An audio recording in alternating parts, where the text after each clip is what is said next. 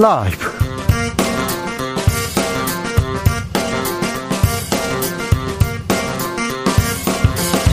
2022년 4월 27일 수요일입니다. 안녕하십니까. 주진우입니다. 검찰 수사권 폐지 법안을 놓고 여야가 대치하고 있습니다. 그런 가운데 5시에 국회 본회의가 소집됐습니다. 수사권 폐지 법안 처리를 놓고 민주당은 강행, 국민의힘은 필리버스터, 무제한 토론을 통해서 필사적으로 막겠다고 하고 있습니다. 윤 당선인은 당에서 알아서 하라 이렇게 선 그었는데요. 그런데요, 국민 투표에 붙이겠다고도 합니다. 무슨 의도일까요? 정치연구소에서 짚어보겠습니다. 떠나는 문재인 대통령 그리고 취임 앞둔 윤석열 당선인 시간은 2주 앞으로 다가왔습니다. 인수위는 5월 10일 정오에 청와대를 완전 개방하겠다고 밝혔습니다. 문재인 대통령이 집무실 이전에 대해서 마땅치 않다는 얘기를 했는데요. 그러자 윤 당선인 측에서 책무를 다해라 이렇게 신경전 벌였습니다. 이슈 티키타카에서 짚어봅니다. 윤석열 인수위가 코로나 대응 방향을 제시했습니다. 과학 방역 그리고 실외 마스크 벗을 수 있을지 검토하겠다고 했는데요. 소상공인 손실 보상에도 나서겠다고 했습니다. 새 정부 국간직위가 될 추경호 후보자 어떤 계획 가지고 있는지 살펴봅니다. 나비처럼 날아 벌처럼 쏜다. 여기는 주진우 라이브입니다. 오늘도 자중차에 겸손하고 진정성 있게 여러분과 함께하겠습니다. 지금 국회 본회의가 열리고 있습니다. 국민의힘에서는 헌법재판소에 검찰, 검찰 수사권 폐지법 효력 정지 가처분 신청을 했다는 속보입니다. 국민투표에 붙이겠다는 얘기도 인수위 통해서 나왔는데 이거 어떻게 보십니까? 여러분은 어떻게 생각하시는지 의견 보내주십시오. 샵 9730 짧은 문자 50원 긴 문자는 100원입니다. 콩으로 보내시면 무료입니다. 그럼 주진우 라이브 시작하겠습니다.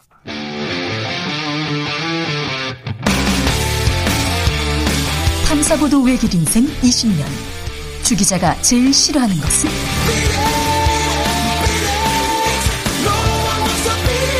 이 세상에서 비리와 부리가 사라지는 그날까지 오늘도 흔들림 없이 주진우 라이브와 함께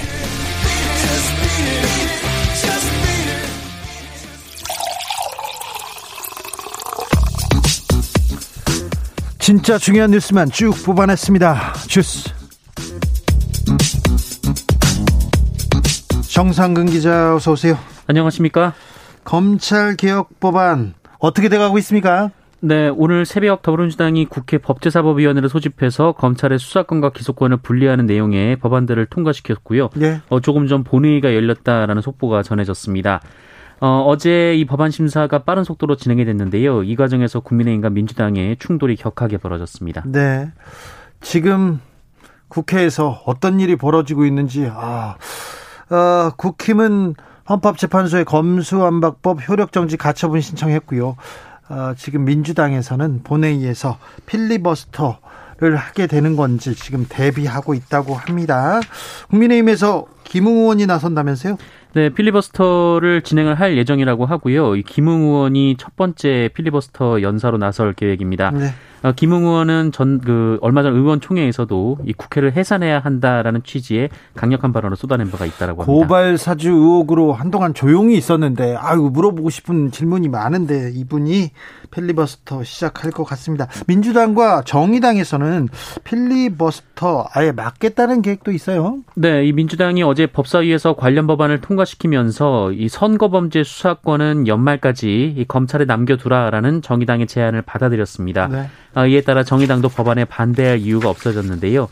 이 국회법상 필리버스터의 종결은 제적 의원의 5분의 3 이상, 그러니까 180석이 찬성해야 가능한데 아, 민주당과 민주당 출신의 무소속 그리고 정의당까지 포함하면 180석을 넘기는 상황입니다. 그렇습니까? 그런데 오늘 어, 국민 투표를 제한하겠다 윤석열 당, 선인 측에서 이런 얘기가 나왔어요. 네, 앞서 윤석열 당선인 본인은 그 오늘 관련 법안이 국회 본회의를 통과할 가능성이 있다라는 기자들의 질문에 대해서 당에서 알아서 할 것이다라고 말을 아꼈습니다만 장재원 당선인 비서실장은 기자들과 만나서 어, 국민 투표를 당선인께 건의할 것이다라고 말했습니다. 어, 취임 후에 이 국민투표를 하자고 건의할 것이다라고 말했는데요. 이 헌법 72조에 따르면 대통령은 필요하다고 인정될 때 어, 국가 안위에 관한 중요 정책을 국민투표에 붙일 수 있다라고 그런데요. 국회에서 만든 법안을 가지고 국민투표에 붙인 적이 있습니까? 어, 일단 헌법상에는 외교, 국방, 통일과 같은 국가 안위에 관한 중요 정책에 대해서 얘기를 하고 있는데요. 어, 지금까지 단 한 차례도 국민투표는 이런 적이 없습니다. 네. 서울시에서 무상급식 두고 무상급식을 두고 직을 걸었던 오세훈 시장 얘기가 생각이 납니다. 그런데 어, 이게 법안인데 법안은 국회에서 만드는 건데 이 만든 국회에서 만든 법안을 두고요 국민 투표에 붙인다 이거 사법 체계의 근간을 흔드는 거 아닌가 이렇게 생각해 보는데 어찌 되는지 이 부분 자세히 좀 생각해 봐야 될 것 같습니다. 0081님, 국민의 뜻에 따라야 합니다. 국민투표 찬성 얘기하시고요. 0861님, 그럼 뭘 할 때마다 국민투표 하자고요? 그럼 청와대 안 들어가는 것도 국민투표에 붙여요? 이렇게 얘기하시는 분도 있습니다. 검찰에서는 계속 법적 대응, 그리고 집단 행동 이어가고 있습니다. 네, 대검찰청은 오늘 이 관련 법안의 위헌 소지가 명백하다라고 주장하면서 본회의에서 가결될 경우에 대비해 헌법재판소의 권한쟁의 심판 그리고 효력정지 신청을 검토하고 있다라고 밝혔습니다. 이 박성진 대검 차장검사가 오늘 기자간담회를 했는데요. 이 검찰이 수사를 못하도록 하고 검사의 기소권을 제한하는 것은 위헌 소지가 있다라고 주장했고요. 어, 의견 수렴이나 공청회 등 논의 없이 결론을 내려놓고 다수결로 강행 통과시킨 것은 절차상 위헌 소지가 있다라고 주장했습니다. 알겠습니다. 검찰에서 계속 집단 행동 이어가는 것은 우려한다. 이건 문제가 있다고 제가 계속 얘기하고 있습니다. 하지만 대검 차장이면 어, 박범계 법무부 장관이나 민주당 민주당은 아니지만 민주당에서 임명한 장관들, 추천한 장관들, 그리고 민주당하고 얘기가 잘 될 텐데 그 사람들도 반대하고 있다는 거, 이 부분은 민주당에서도 좀 고민해야 될 대목이 맞습니다. 아, 유성 씨 있습니다. 간첩 조작 사건. 저는 유간첩이라고 부릅니다만 유성 씨 어, 간첩 조작 사건이 있었어요. 그런데 어, 무죄를 받자 보복 기소를 한 검사들이 있습니다. 공수처에서 입건했습니다. 네, 서울시 공무원 간첩 조작 사건의 피해자 유우성 씨에 대한 보복성 기소를 지휘한 그 이두봉 인천지검장 등을 고위공직자범죄수사처가 직권남용 혐의로 입건한 뒤 예. 수사에 착수했다고 오늘 한겨레가 보도했습니다. 어, 지난 2014년 검찰은 국가정보원이 조작한 간첩 증거를 의도적으로 방치해서 유우성 씨를 재판에 넘긴 것으로 확인됐는데요. 예. 어, 이에 따라 관련 검사들이 징계를 받은 바 있습니다. 받아야죠. 어, 그러자 검찰은 남대없이 이 4년 전 유우성 씨가 기소유예 처분을 받았던 사건을 재수사해서 어, 갑자기 다시 기소까지 한 바가 있습니다. 그렇습니다. 어, 그러자 법원은 이 검찰의 기소에 의도가 있다라면서 이 공소권을 자의적으로 행사했다라며 검찰이 보복 기소를 했다라고 지적했는데요. 네. 어, 그럼에도 검찰은 이에 불복해서 사건을 대법원까지 끌고 갔지만 대법원도 공소 기각을 확정했습니다.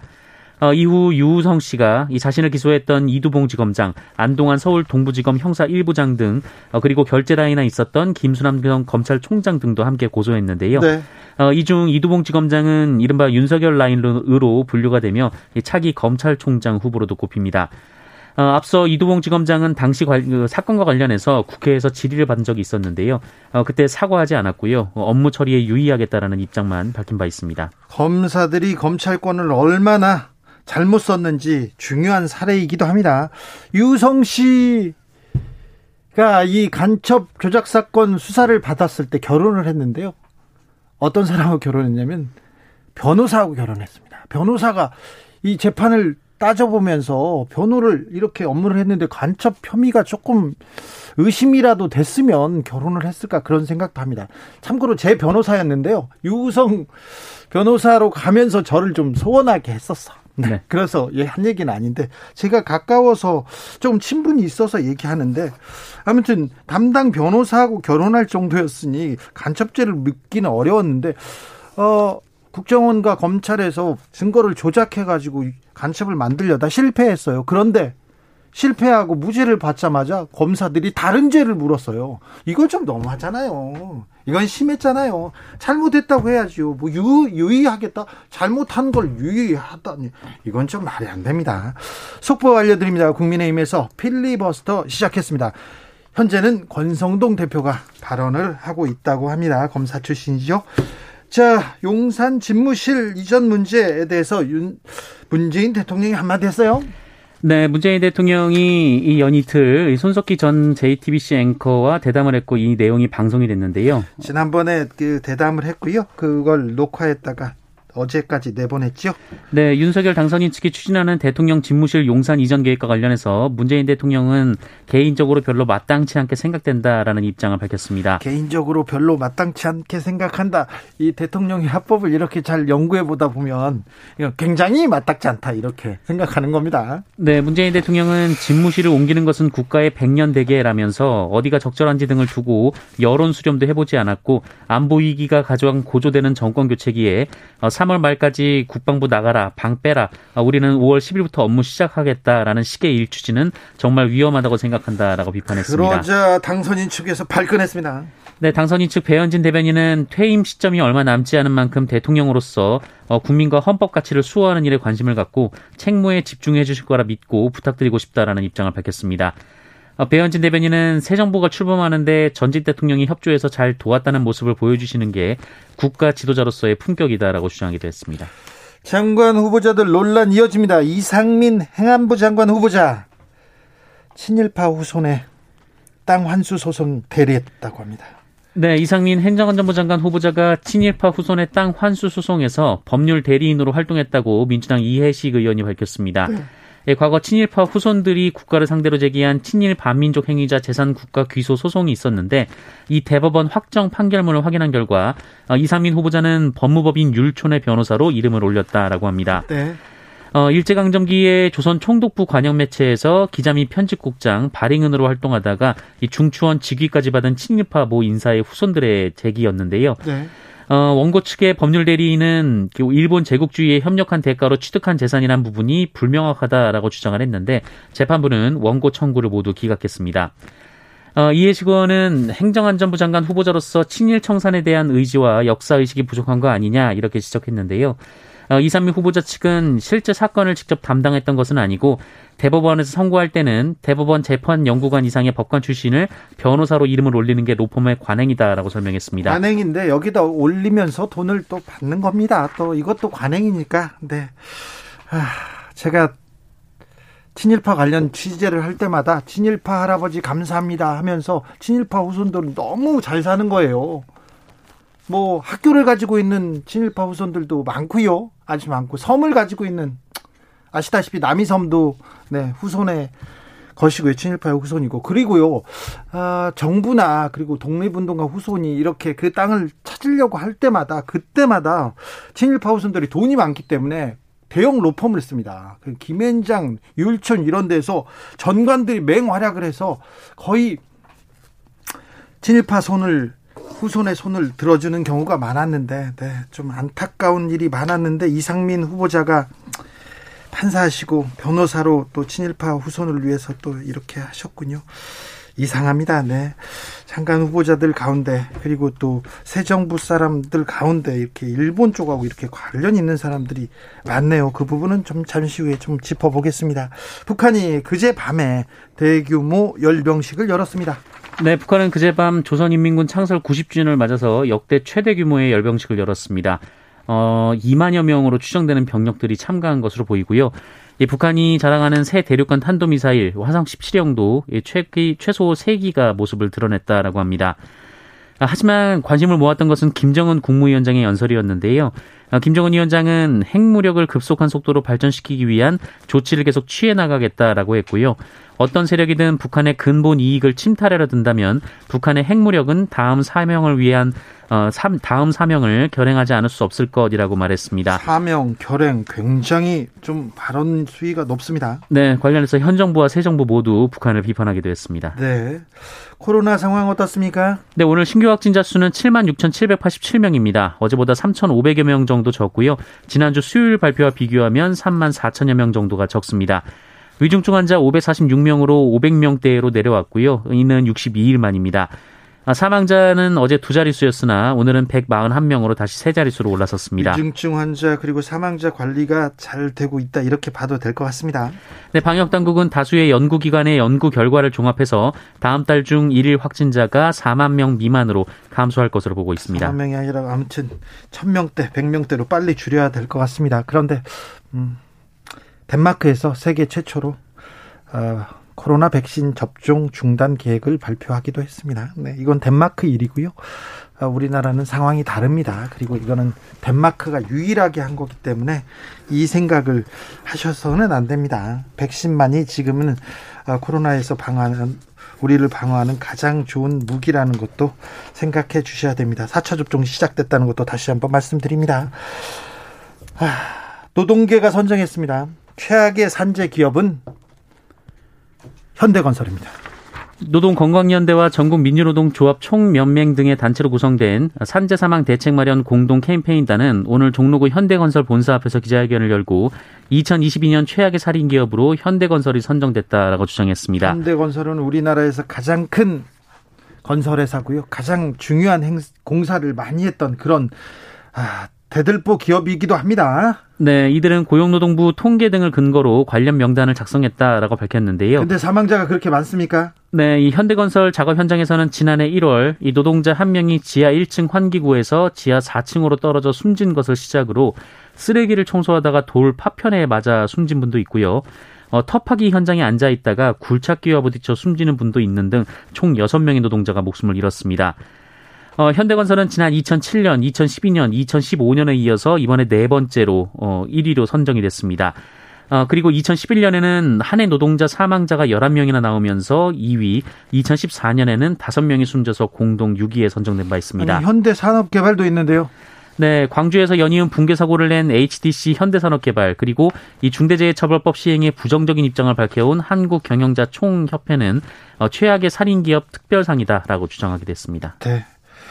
우리나라를 대표하는 기업이 살인 기업으로 이렇게 지목되는 거는 굉장히 굉장히 큰 불명예라는 거 아, 좀 경영 경영자들 그리고 또 오너들은 좀 명심해야 될 것 같습니다. 좀 부끄럽다고 생각하셔야 됩니다. 네, 이거 아, 노동 현장에서 노동자들이 죽어가는 이런 상황은 좀 막아야 될 거 아닙니까? 네.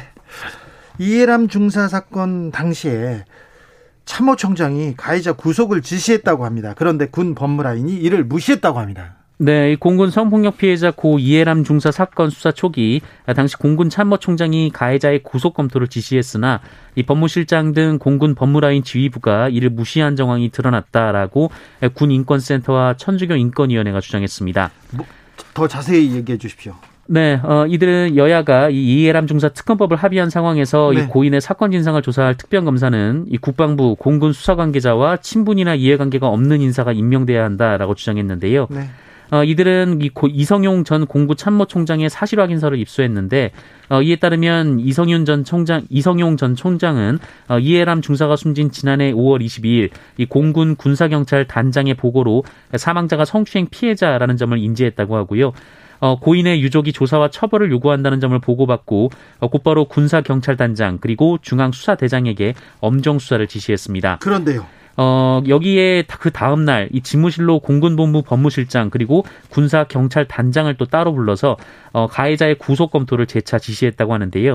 어, 그런데 이 가해자가 구속된 시점은 그로부터 일주일이나 지난 뒤였습니다.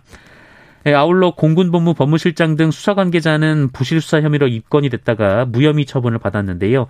어, 이와 관련해서 시민단체 측은 엄정 수사를 지시한 그 총장은 사퇴를 했는데 이 지시를 이행하지 않은 이들이 무혐의 처분을 받고 여전히 공군 법무라인을 지휘하고 있으니 어, 아이러니한 일이다라고 비판하기도 했습니다. 그렇습니다. 엄정 수사를 지시하고 절차대로 했던 총장은 사퇴했습니다. 이 일에 대해서 책임을 지고 사퇴했죠. 네. 그런데 명령을 명령을 이행하지 않는 사람들은 무혐의 처분을 받고 여전히 활동하고 있다니 정말 진짜 놀라운 일입니다.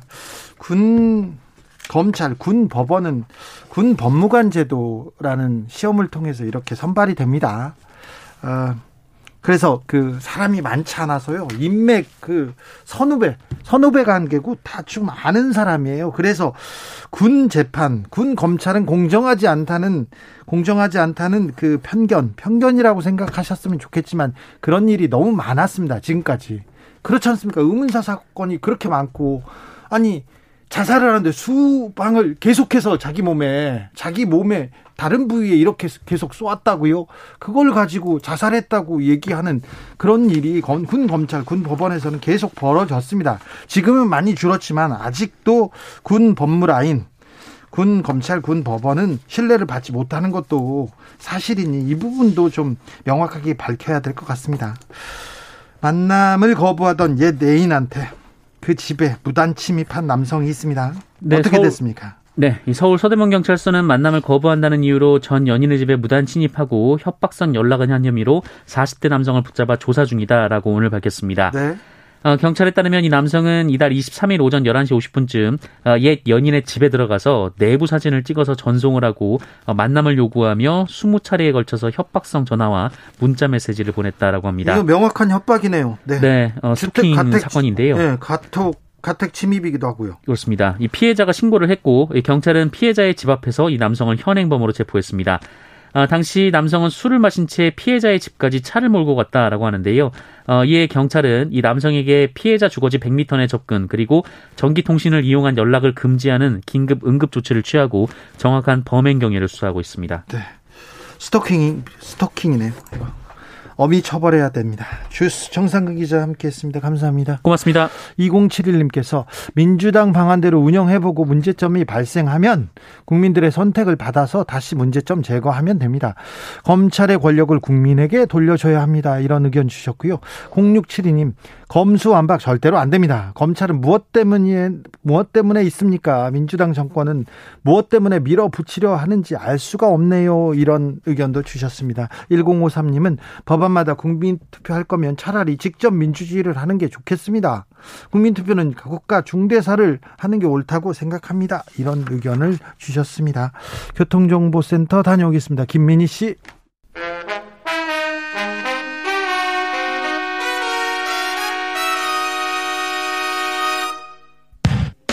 주진우 라이브 돌발 퀴즈. 오늘의 돌발 퀴즈는 객관식으로 준비했습니다. 문제를 잘 듣고 보기와 정답을 정확히 적어 보내주세요. 2022년 베이징 올림픽 당시 쇼트트랙 편파 판정 논란에 대해 소신 발언을 한 최용구 국제심판이 최근 이곳으로부터 심판 자격 박탈 통보를 받았습니다. 이곳은 국제심판이 특정 국가를 대변하는 행위를 엄격하게 금지하고 있기 때문인데요. 한편 쇼트트랙 경기마다 편파 판정 논란을 일으켰던 영국 심판은 아무런 징계를 받지 않았습니다. 피겨 스케이팅, 스피드 스케이팅 등의 경기를 관장하는 국제 스포츠 기구인 국제 빙상 연맹의 영어 약자는 무엇일까요? 1번 ISU, 2번 OECD. 다시 들려드릴게요. 1번 ISU, 2번 OECD. 샵9730 짧은 문자 50원 긴 문자는 100원입니다. 지금부터 정답 보내주시는 분들 중 추첨을 통해 햄버거 쿠폰 드리겠습니다. 주진우 라이브 돌발 퀴즈 내일 또 만나요.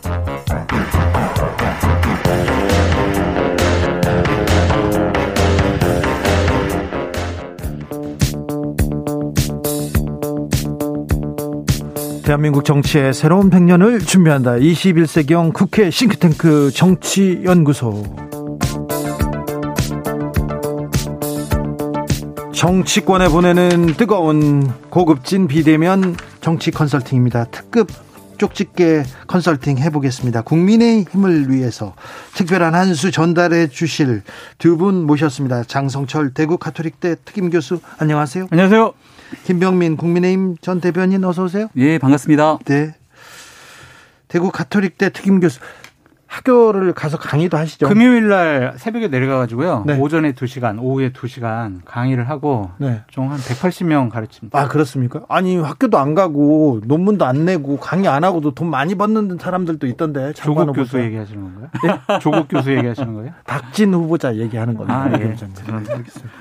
말만 나오면 조국 교수 얘기하시고. 네. 김병민 대변인. 네. 네. 표정이 좋습니다. 편안하신 아, 것 같아요. 아니요. 지금 오늘 국회 상황을 보면 마음이 무겁습니다. 아, 무겁다고요? 네, 많이 많이 무겁습니다. 아, 뭐 이렇게 여유로운 사람이 왜 뭘뭘 무거워요?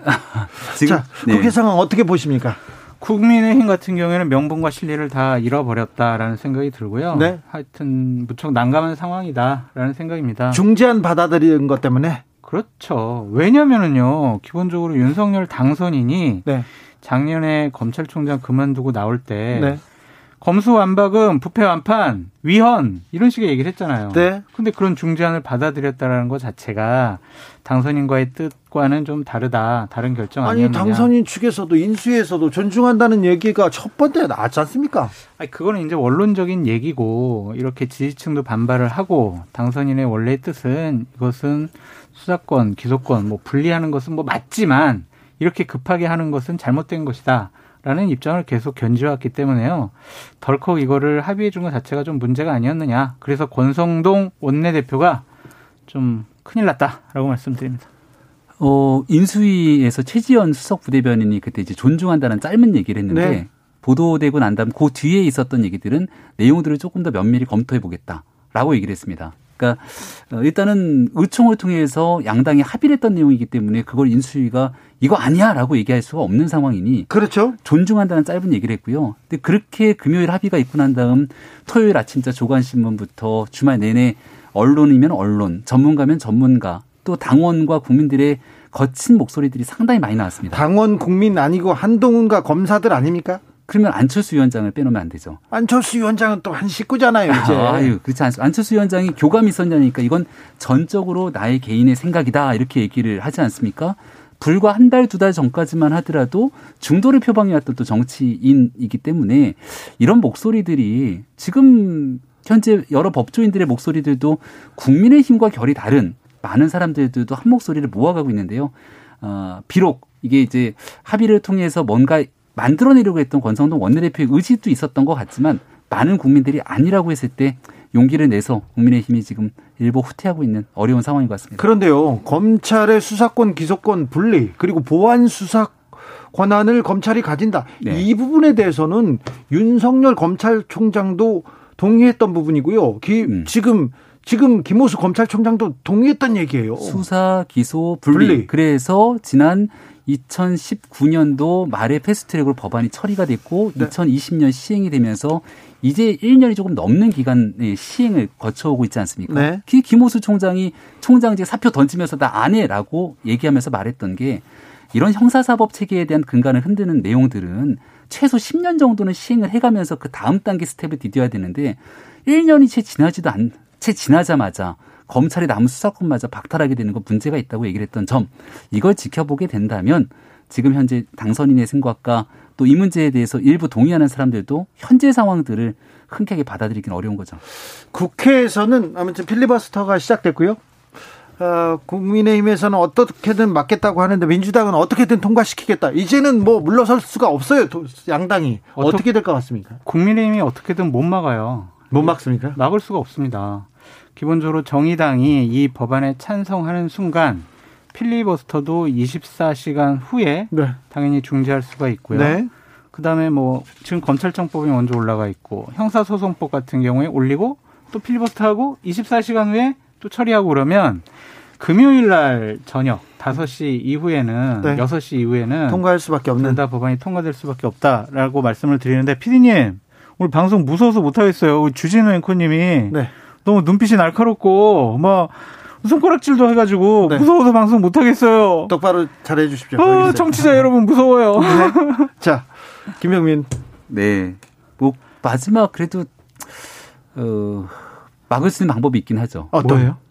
문재인 대통령의 거부권 행사. 아.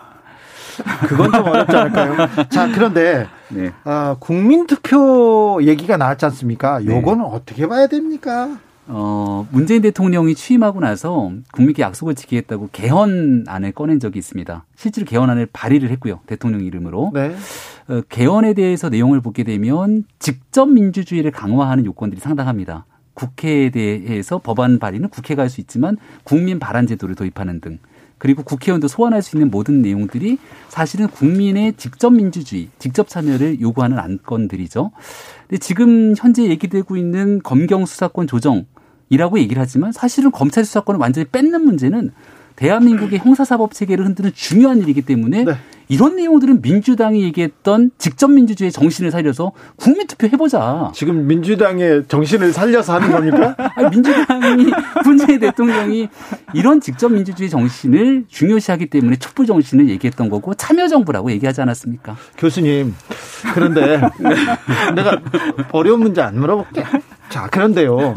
중요한 사안이 있더라, 있었어요. 지금껏 해방 후에. 그런데 국회에서 만든 법, 법안을 가지고 지금 만들어지지도 않았는데 이 문제 바로 국민투표에 붙이겠다. 이런 적은 없었잖아요. 아, 없었고 이거는 좀 뭐 방어하기 위해서 정치적인 공격을 하기 위해서 그렇게 내세운 거 아니냐라는 생각인데 헌법 네. 72조에 이런 게 있죠. 외교, 국방, 통일, 기타 국가 안위에 관한 중요한 정책을 대통령이 국민 투표에 붙일 수 있다라고 네. 되어 있는데 현재 대통령께서는 뭐 문재인 대통령이시고 또한 개정안을 국민투표에 붙일 수가 있는 거지 금요일 날 통과되는 법을 가지고 국민투표 붙여봤자 이건 아무 소용이 없다라는 네. 생각이 듭니다. 알겠습니다. 누가 이러한 건의를 윤석열 당선인에게 했는지 네. 그분들의 지금 기본적인 정치적인 수준에 대해서 의심하지 네. 않을 수가 없습니다. 김병민 제가 건의한 건 아니고요. 네. 다만 이런 정신에 따라서 국민투표를 하자는 것이 아니라 네. 하자고 얘기를 할 수도 있는 것이죠. 다만 국민들에게 물어보는 국민적 동의를 얻어야 된다는 얘기를 하는 것이고요. 아니 근데 그런 얘기를 음. 김병민처럼 이렇게 얘기하면 되는데 국민투표 묻겠다 이 당선인한테 이렇게 힘이 실려 있는 있는 때 이런 얘기를 던지는 것 자체가 지금은 이제 윤석열 당선인이 직접 언급하지 않고 또 내부에서 얘기하고 있는 사람들의 목소리들이 기사화돼서 나오는 건데 네. 어쨌거나 여기에 대한 분명한 취지는 국민적 동의를 어, 구해야 되는 그 과정의 문제를 삼고 있다. 그래서 여기에 대한 국민적 전체 동의가 이루어지지 않게 되는 무리한 국회 처리에 대해서 비판하는 목소리죠. 알겠습니다. 그 저는 이번 사태를 보면서 확실히 지도자의 태도와 자세가 네. 상당히 중요하구나라는 생각이 들었어요. 그러면 특별히 대통령은요? 아니 저 윤석열 당선인 얘기하려고 한 것도 네. 아니고 문재인 네. 대통령 얘기하는 게 아니고 권성동 원내대표 얘기하려고 하는 건데 처음에 이걸 4월 20일 날 합의를 했을 때 네. 아이 참 제가요 불러준 대로 박병석 의장님이 이거 다 그냥 그대로 합의안 만든 거예요. 네. 이런 식의 발언과 태도가 아니라 국민 여러분 정말 죄송합니다. 저희가 의석수가 부족해서 어쩔 수 없이 이렇게 합의했습니다. 정말 죄송합니다. 다음번에 저희들에게 좀 힘을 실어 주십시오. 정말 이 공직자 선거 이러한 수사는 당연히 해야 되는데 저희가 힘이 약해가지고 이렇게 밀렸습니다. 라고 호소했으면 네. 이런 사태까지 안 갔을 텐데 너무 처음에 권성동 원내대표께서 본인의 공을 너무 자랑스럽게 얘기한 부분이 좀 아쉽다라고 네. 말씀드립니다. 7936님께서 합의했으면 이행하는 겁니다. 국민이 다 보고 있습니다. 제발 약속 지킵시다 얘기했고요. 할말 없네요. 5753님 국회의원들은 국민들을 존중하세요. 국민투표 찬성합니다. 이렇게 얘기했는데 이게 검찰 개혁안, 검찰 수사권 기소권 분리를 두고 국민투표를 하는 게 아니라 이거는 찬반 인기 투표 민주당이냐 또 국민의힘이냐 윤석열을 지지하느냐 안, 안 하느냐 이렇게 또 갈릴 가능성이 있어서 굉장히 좋은 방법은 아니라는 장 교수님의 얘기에 좀 동의가 가죠. 해석을 너무 잘해주셨는데요. 국민 통합의 길에 걸어가자라고 얘기를 하는 거기 때문에 이게 무슨 통합이에요? 아니, 그러니까 그런 취지에서 국민 투표에 대한 부정적인 인식을 말씀 주시는 건데 네. 그 국민 통합의 길에 걸어가기 위해서 문재인 정부 임기 말에 어, 의석이 힘을 갖고 있는 네. 민주당이 네. 일사천리 이런 방식을 통과시키게 되면 반대하는 국민의 목소리를 담아낼 수가 없죠. 네. 그래서 이건 좀 중장기적인 과제로 공론화 과정을 거치면서 정작 우리 국민들에게 필요한 일들을 우선하자는 얘기를 해야 되는데 매우 아쉽죠. 주행권이 요즘에 제가 이제 평론을 하면서 네. 한 가지 불행하다, 또 한 가지는 다행이다라는 생각을 하고 있는데 참 이 패널은 야당 패널이 참 좋구나. 여당 패널의 입장에서 네. 옹호하려니까 참 힘들다. 방어가 어렵다. 어렵다. 얼마 전까지는 쉬웠다. 네, 그냥 막 비판하고 공격하면 됐는데 네. 지금은 방어도 하고 옹호도 해줘야 되니까 어렵다라는 부분도 있지만 그렇지만 제가 그... 김병민 대변인님처럼 네. 제가 국민의힘 당원도 아니고 네. 당협위원장이 아니라서 좀 자유롭게 비판할 수 있는 것은 다행이다. 좋습니다. 네, 좋습니다. 자, 취임식에 가십니까? 장성철 교수? 저는 초청을 못 받았습니다. 자, 김병민은 받았겠네요? 이게 국민이 신청하면 또 할 수가 있는데. 그래요? 아, 제가 네. 신청 안 했어요. 아, 추천을 좀 해야 되는데. 저는 가죠. 그날 오전에 방송을 좀 아. 중계 방송을 해야 될 것 같습니다. 방, 아. 중계 방송을 하기도 하고 또 김병민 대변인 또 어디로 가겠죠, 뭐. 당연히 가셔야죠. 네. 자, 가겠죠. 그런데요. 1등 공신. 네. 이재명 후보를 부르지 않는 거. 음. 그리고 유승민 후보를 부르지 않는 건 이건 좀 안 불렀다고 합니까? 왜? 아, 근데 아직 정확하게 초청 명단들이 저희도 뭐 추천이라든지 김은국은 있고 유승민은 없고 이거 어떻게 봐야 됩니까? 아, 보도가 이렇게 나왔던 내용들인 것 같은데 저도 이제 당협위원장이잖아요. 네. 근데 주변에 있는 당협위원장이 어떻게 초청됐는지 얘기를 못 들었거든요. 정확히 말하면. 그래서 이게 아직 최종 확정된 단계는 아닐 어, 거라고 생각을 하는데. 박주선 취임준비위원장이 네. 오늘 아침에 인터뷰를 하면서 네. 그분들은 초청을 안 한다. 왜냐? 뭐 상대 경쟁 후보였고 당내 경쟁 후보였는데 그분들을 초청하는 것은 좀 여러 가지 다양한 해석이 나올 수가 있어서 이번에 안 하기로 했다. 전례도 아, 없었다. 그런 식으로 얘기를 하셨는데 네. 아, 그런 일이 있었군요. 저 본인들이 국민이니까 신청하시면은 또 당연히 초청. 누가 가겠다고 저 신청할래요? 그러면 받아줍니까? 박근혜 아, 전 대통령은 참석한다고 그렇죠. 합니다. 박근혜 전 대통령은 네. 참석을 한다고 또 박주선 위원장 얘기를 한 건 봤습니다. 네, 알겠습니다. 저기 신라 호텔 영빈관에서 네. 만찬하는 거에 대해서도 한마디 어유 신라 호텔. 아, 예. 그 한옥개비를 살리고 있고 또 네. 외빈들이 많이 참여를 하는 곳이시지 네. 않습니까? 아우 거기만 가면 네. 막 무서워요. 너무 비싸가지고요. 저는 어우 거기서 만나자고 막 간이 막 콩닥콩닥해요. 아, 아마도 이제 국민의 세금을 허투루 쓰지 않겠다고 하는 당선인의 철학은 저는 확고하다고 생각을 하고요. 그래서 청와대를 아니 그, 아, 래서 아, 일단은 취임식에 대한 비용이 뭐 일부 과도한 건 아니냐 얘기를 하지만 네. 과거 오래전에 있었던 취임식 비용들과 비교해 보게 되면 네. 다소 조금 높은 금액이 있긴 하지만 그렇게 과도할 정도로 올라간 것은 아니다 싶고 네. 어, 또 이제 취임식이라는 거는 외교 사절을 비롯해서 많은 외빈들이 오기 때문에 어, 적어도 지금 얘기하고 있는 공간 속에서 어, 소박하면서도 한국의 미래를 알릴 수 있는 내용들을 어떻게 잘 진행하는지 네. 조금만 지켜봐 주시죠. 그렇죠. 네. 봅시다. 네. 송영길 후보 얘기하면 안 돼요? 하세요. 아이템을 바꿔서? 아니 조금 이따 지방 선거가 이제 한 달밖에 안 남았는데 지금 한남동 외교 네, 네. 외무 외교 공간 외무부 장관 공간으로 이렇게 옮기는 것만 얘기하고 지방 선거로 갈게요. 네. 자 그거는 어떻게? 왜 또 아니 외무부 장관 어. 공간을 옮기면 거기서 대사들도 만나고 외국에서 온 사절들도 만나고 그래야 네. 되는데 다른 데로 가 그러면 그분이 만 그분의 공간도 이렇게 만들어줘야 그 외교부 장관 공간 사용하는 거는 외교부 장관 공간입니다. 네, 외교부 장관 공간 사용하는 것은 저는 괜찮다고 봐요. 네. 당연히 대통령의 경호 문제도 있고 네. 거기서 또 여러 가지 일들을 처리하셔야 되고 또한 경호동도 새로 지어야 되는데 단, 네, 단, 네. 그런데 아니 음. 저는 적절하다고 본다니까요. 그래요? 예. 네. 그러고 외교부 장관 같은 경우에는 청와대 삼청동 근처에 대통령 안가가 몇 군데 있지 않습니까? 네네. 네. 거기도 충분히 외교부 장관이 외빈 맞이할 수 있는 장소가 있기 때문에 저는 대통령의 관조로서는 최고의 선택을 했다. 단 그렇죠. 이것이 그냥 육군 참모총장 공간으로 갔다가 외교장관 공간으로 갔다가 이렇게 처음에 준비 안된 모습 보인 것은 상당히 좀 아쉬운데 주행커님 네. 지금 임기 시작도 안 했습니다. 네. 그러니까 좀 이런 것들은 약간의 준비 부족 이런 것들은 그냥 좀 너그럽게. 그럴까요? 예. 어, 말씀을 너무 잘해 주셨는데요. 네.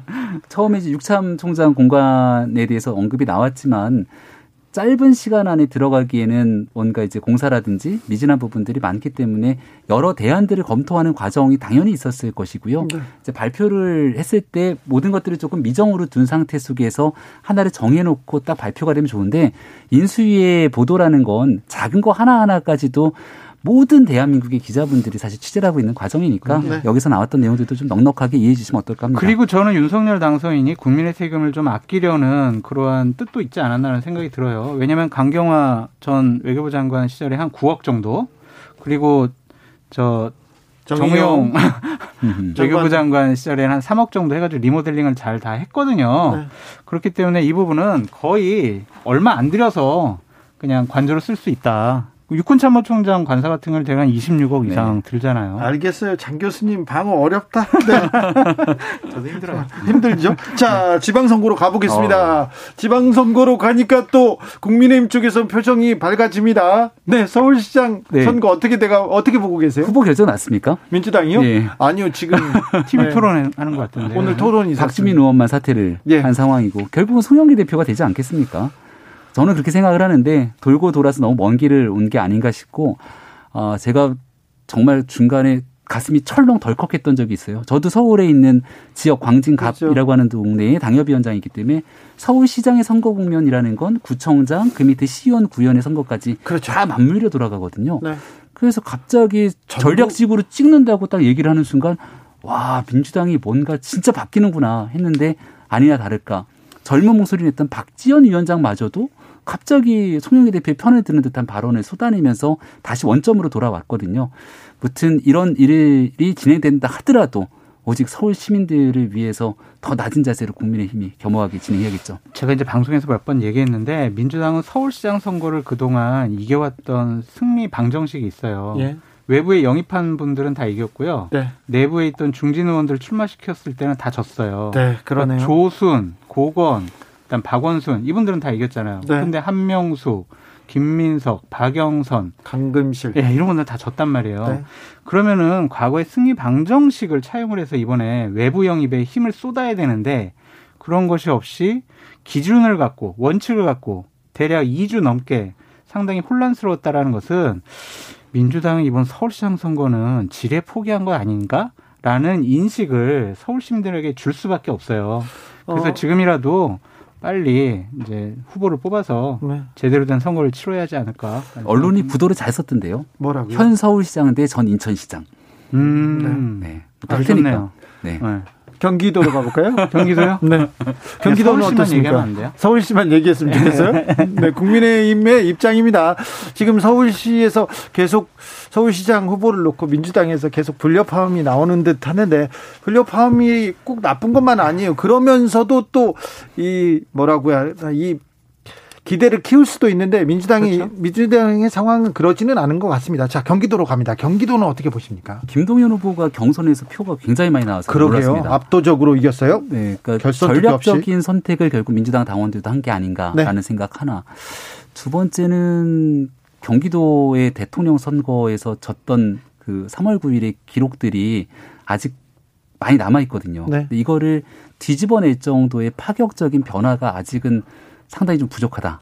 그래서 지금부터 이제 5월 10일 대통령 취임한과 동시에 중앙 정치에서는 컨벤션 효과를 세게 낼 의무가 있고 예. 그리고 경기도에서는 지금 안 뛰고 있는 내용들보다 훨씬 더 경기도민들한테 어, 도시를 바꿔낼 수 있는 그 힘들을 보여줘야 되는데 지금 현재 선거 국면에서는 해야 될 일들이 좀 많이 남아 있는 것 같아요. 저는 국민의힘 금인의 후보 같은 경우에는 두 개의 가장 큰 장애물들을 먼저 넘어야 해요. 어떤 하나는 유승민 후보를 강하게 지지했던 충성도가 높은 당원과 경기도의 지지자분들이 지금 김은혜 후보 낙선 운동하겠다라고 할 정도로 그래요? 감정이 정말 안 좋아요. 네.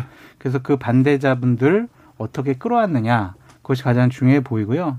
또 하나는 앵커 출신의 초선 의원 그것도 2년 그분이 과연 경기도정을 할 수 있는 경기도지사 깜이냐라는 능력에 대한 의구심 이러한 장애물들을 초반에 잘 넘지 않으면은 상당히 어려운 선거가 될 수 있다. 이 숙제를 잘 풀어야 된다라고 말씀드립니다. 경기도지사 선거에서 이재명은 네. 어떤 영향을 미치게 될까요? 이재명 전 후보가 없었으면 저는 김동연 후보의 경기지사 지금 오늘이 없다고 생각을 합니다. 이미 영향을 미치고 있는 거죠. 정확하게. 네. 예, 선거에서 더 추가적으로 뭔가 대단한 영향력을 미칠 것 같다는 생각은 들지는 않고요. 나와서 직접 이렇게 도와주고 그러진 않을까요? 전면 선거를 할 가능성도 있겠습니다만은 저는 제가 이재명 후보라면 그러진 않을 것 같은데요.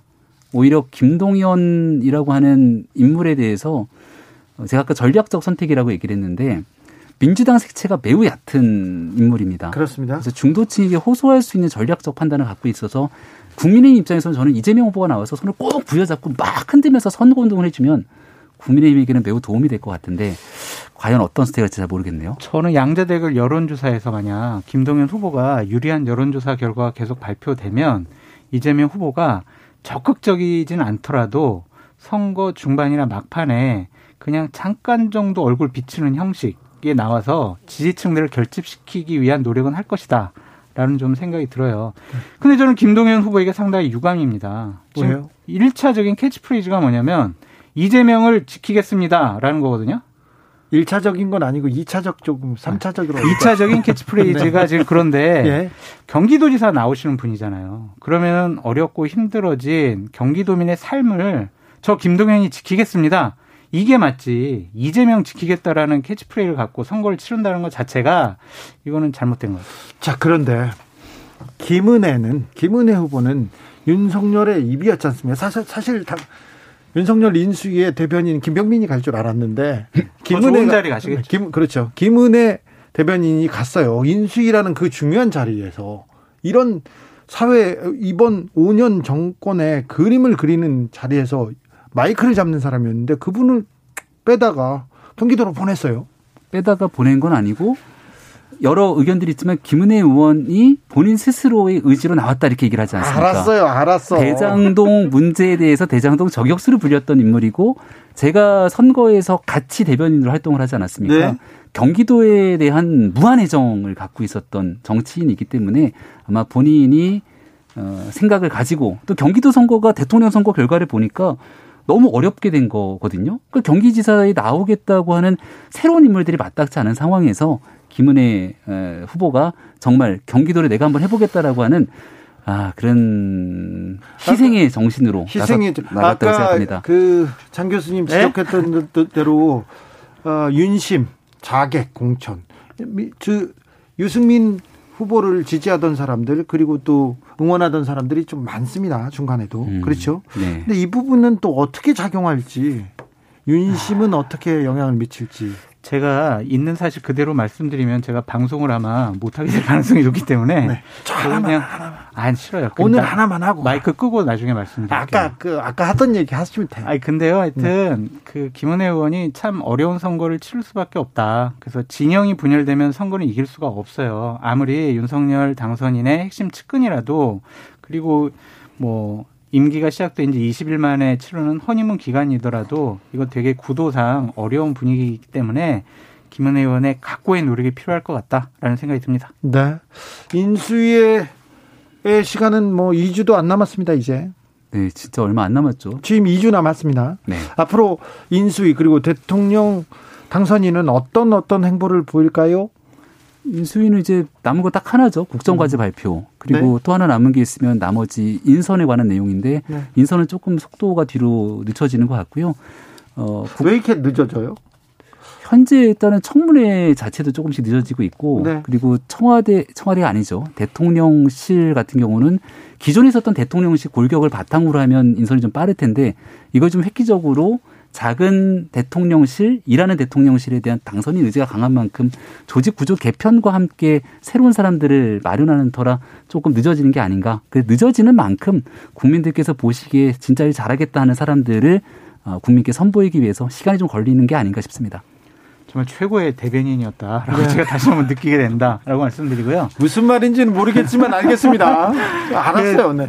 재미없는 인수위 얘기하지 마시고요. 네. 인수위원장 네. 안철수 위원장의 행보에 대해서 좀 말씀을 드리고 싶은데 출마할까요? 네, 거의 이제 출마하는 걸 결심한 것 같습니다. 그래요? 네, 분당으로. 네, 분당 갑으로 출마할 것 같고요. 뭐 대통령 당선인께서도 이해와 배려를 해주시는 것 같고 네. 본인의 의지도 강한 것 같고 이준석 대표도 그렇게 그림을 그려주는 것 뒷받침 해줄게 제발 노원 내 지역구로 오지 마 그냥 분당으로 가 아, 이런 그런, 식인데 그런 뜻이군요. 네, 한 5월 7일 전후로 해가지고 네. 저는 출마하겠습니다라고 선언할 것 같아요. 콘서트 하나 더 해주셔야죠. 만약에 음. 아, 국회로 들어가서 당에 당에 안철수가 있다면 이것도 국민의힘도 좀 세력 구도가 좀 달라질 것 같아요. 그렇죠. 지금 이준석 대표가 윤리위원회에 지금 징계 절차 개시가 돼가지고 상당히 어려운 처지에 처해 있는데 이거 그냥 털어주기 아닙니까? 털어주기는 않을 것 같아요. 왜냐하면 인수 아 저 윤리위원들의 의지가 상당히 강해요. 네. 그래서 이 부분은 좀 지켜봐야 될 것 같고 안철수 위원장이 배지를 달고 국민의힘에 들어오면 네. 당내 역학 관계가 상당 부분 바뀔 수가 있다라고 전망해 봅니다. 그렇죠. 민주당에서 이제 누가 후보를 내는지가 되게 중요해진 것 같은데 언론에서는 뭐 이재명 고문이 출마하는 거 아니냐. 아 이거 그냥 불가능하고 같고 가능성이 거기 이제 김병관 의원이 과거에 네. 의정 활동도 하면서 김은혜 후보랑 되게 진짜 박빙의 승부를 치렀던 곳이거든요. 그렇죠. 그 두 분이 만약 나오시게 되면은 국회의원 중에 재산 제일 많으신 두 분이 나와서 네. 벌이는 한판 승부에 대해서 이제 관심들이 누가 더 많아요? 주식은 안철수 대표가 더 높은 가치를 어. 평가받는 거 아닌가요? 아니요. 또 김병관도 만만치 아, 않습니다. 아, 네. 그러네요. 그러니까 국민들이 보시기에는 정치적으로 볼거리들이 되게 많은 선거가 될 것 같다는 네. 생각도 드립니다. 부럽습니다. 부럽다고? 네. 뭐가? 재산이. 아, 예, 알겠습니다. 정치연구소 오늘은 국민의힘 컨설팅 해봤습니다. 김병민, 장성철, 장성철, 김병민 두 분 감사합니다. 고맙습니다. 감사합니다. 저는 잠시 숨 좀 돌리고 6시에 2부 이어갑니다.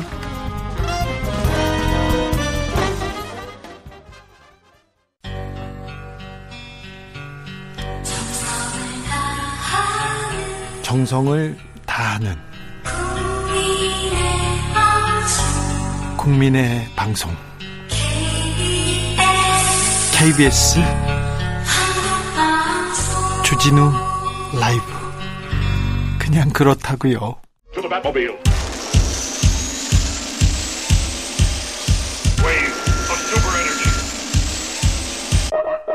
주기자의 1분 가깝고도 먼 이웃 일본 최근 일본과의 관계는 그다지 좋지 않습니다. 역사적인 상처가 있고 일본은 역사를 부정하고 그래도 한일 관계는 미래로 향했습니다. 그런데 이명박 전 대통령의 독도 방문 일왕 비하 발언으로 꼬였어요. 그리고 2015년 박근혜 정부의 위안부 합의로 한일 관계는 수렁에 빠져버렸습니다. 기억하십니까? 위안부 문제는 최종적 불가역적으로 해결됐다고 선포한 합의 말입니다. 반인륜적 범죄에 대해서 일본 정부는 사과도 반성도 없었습니다. 그런데 당사자 위안부 할머니들은 아무 말도 못 들은 채 이렇게 합의를 했습니다. 일본 정부로부터 10억 엔을 받고서는요. 당시 김앤장 고문이었던 고문 출신인 윤병세 외교부 장관의 공이 컸습니다. 국민적 반발은 어찌 보면 당연했습니다. 2017년 대선에 나온 국민의힘 전신에 한나라당 홍준표 후보를 비롯해서 모든 후보가 위안부 합의 잘못됐다, 백지화하겠다, 재교섭하겠다고 주장하기도 했습니다. 문재인 정부 들어 강제징용 배상 판결이 나오자 한일 관계는 그대로 얼어붙어 버립니다.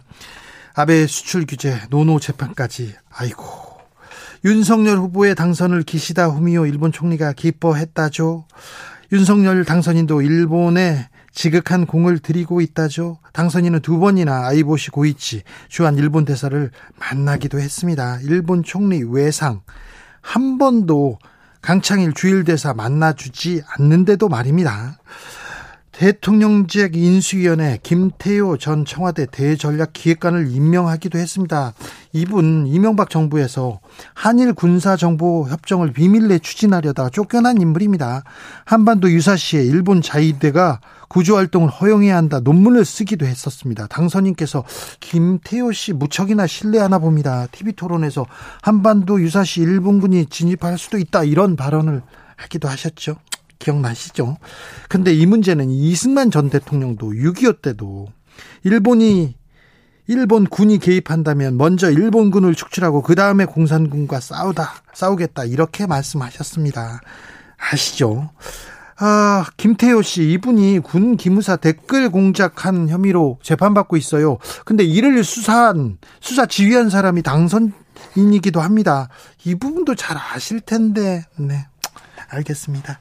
당선인이 한일 정책 협의단을 일본으로 보냈습니다. 여기에 위안부 합의의 주역을 또 참여시켰다 했죠? 알겠습니다. 한일 관계 좋고요. 개선 좋고 일본에 공을 들이는 것도 좋습니다. 그런데 외교 라인을 보면 좀 걱정은 됩니다. 이 점도 알고 계시죠? 독도 측량 측량 중단하라는 일본의 요구까지 들어주시는 건 아니죠.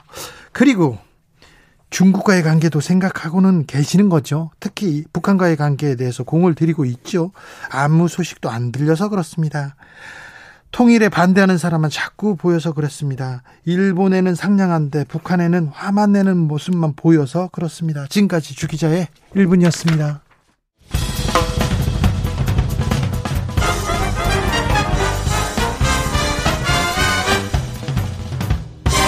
훅 인터뷰 모두를 위한 모두를 향한 모두의 궁금증 흑 인터뷰 윤석열 당신, 당선인이 일본 기시다 후미오 총리에게 친서를 보냈습니다. 일본 언론은 기시다 총리가 윤 당선인 취임식에 참석한다 기회다 이렇게 보도하고 있습니다. 아직 정해지진 않았는데 아 일본과 좋았던 시절로 돌아가자고도 했다는데요. 이거 잘 될까요?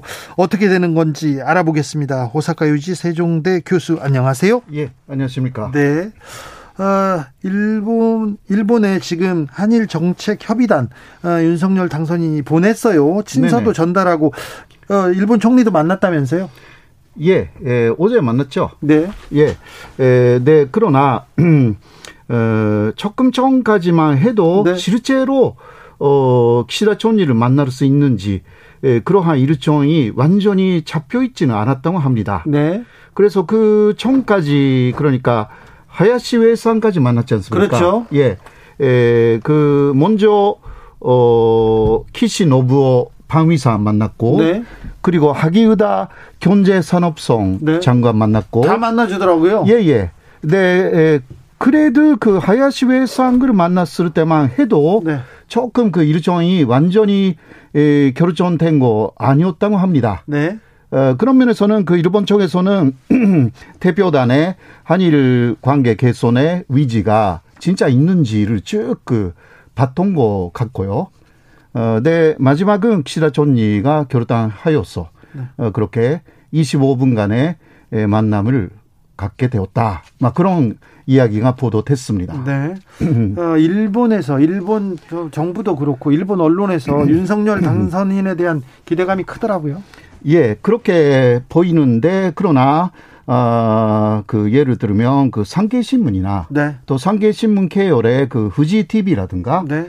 그런 데에 그 책임이 있는 그 언론인들은 그렇게 기대하면 안 된다. 네. 이런 이야기도 내놓고 있어서 어 이게 에 그냥 무조건 일본의 입장을 수용한다라는 이야기는 하지 않았다. 네.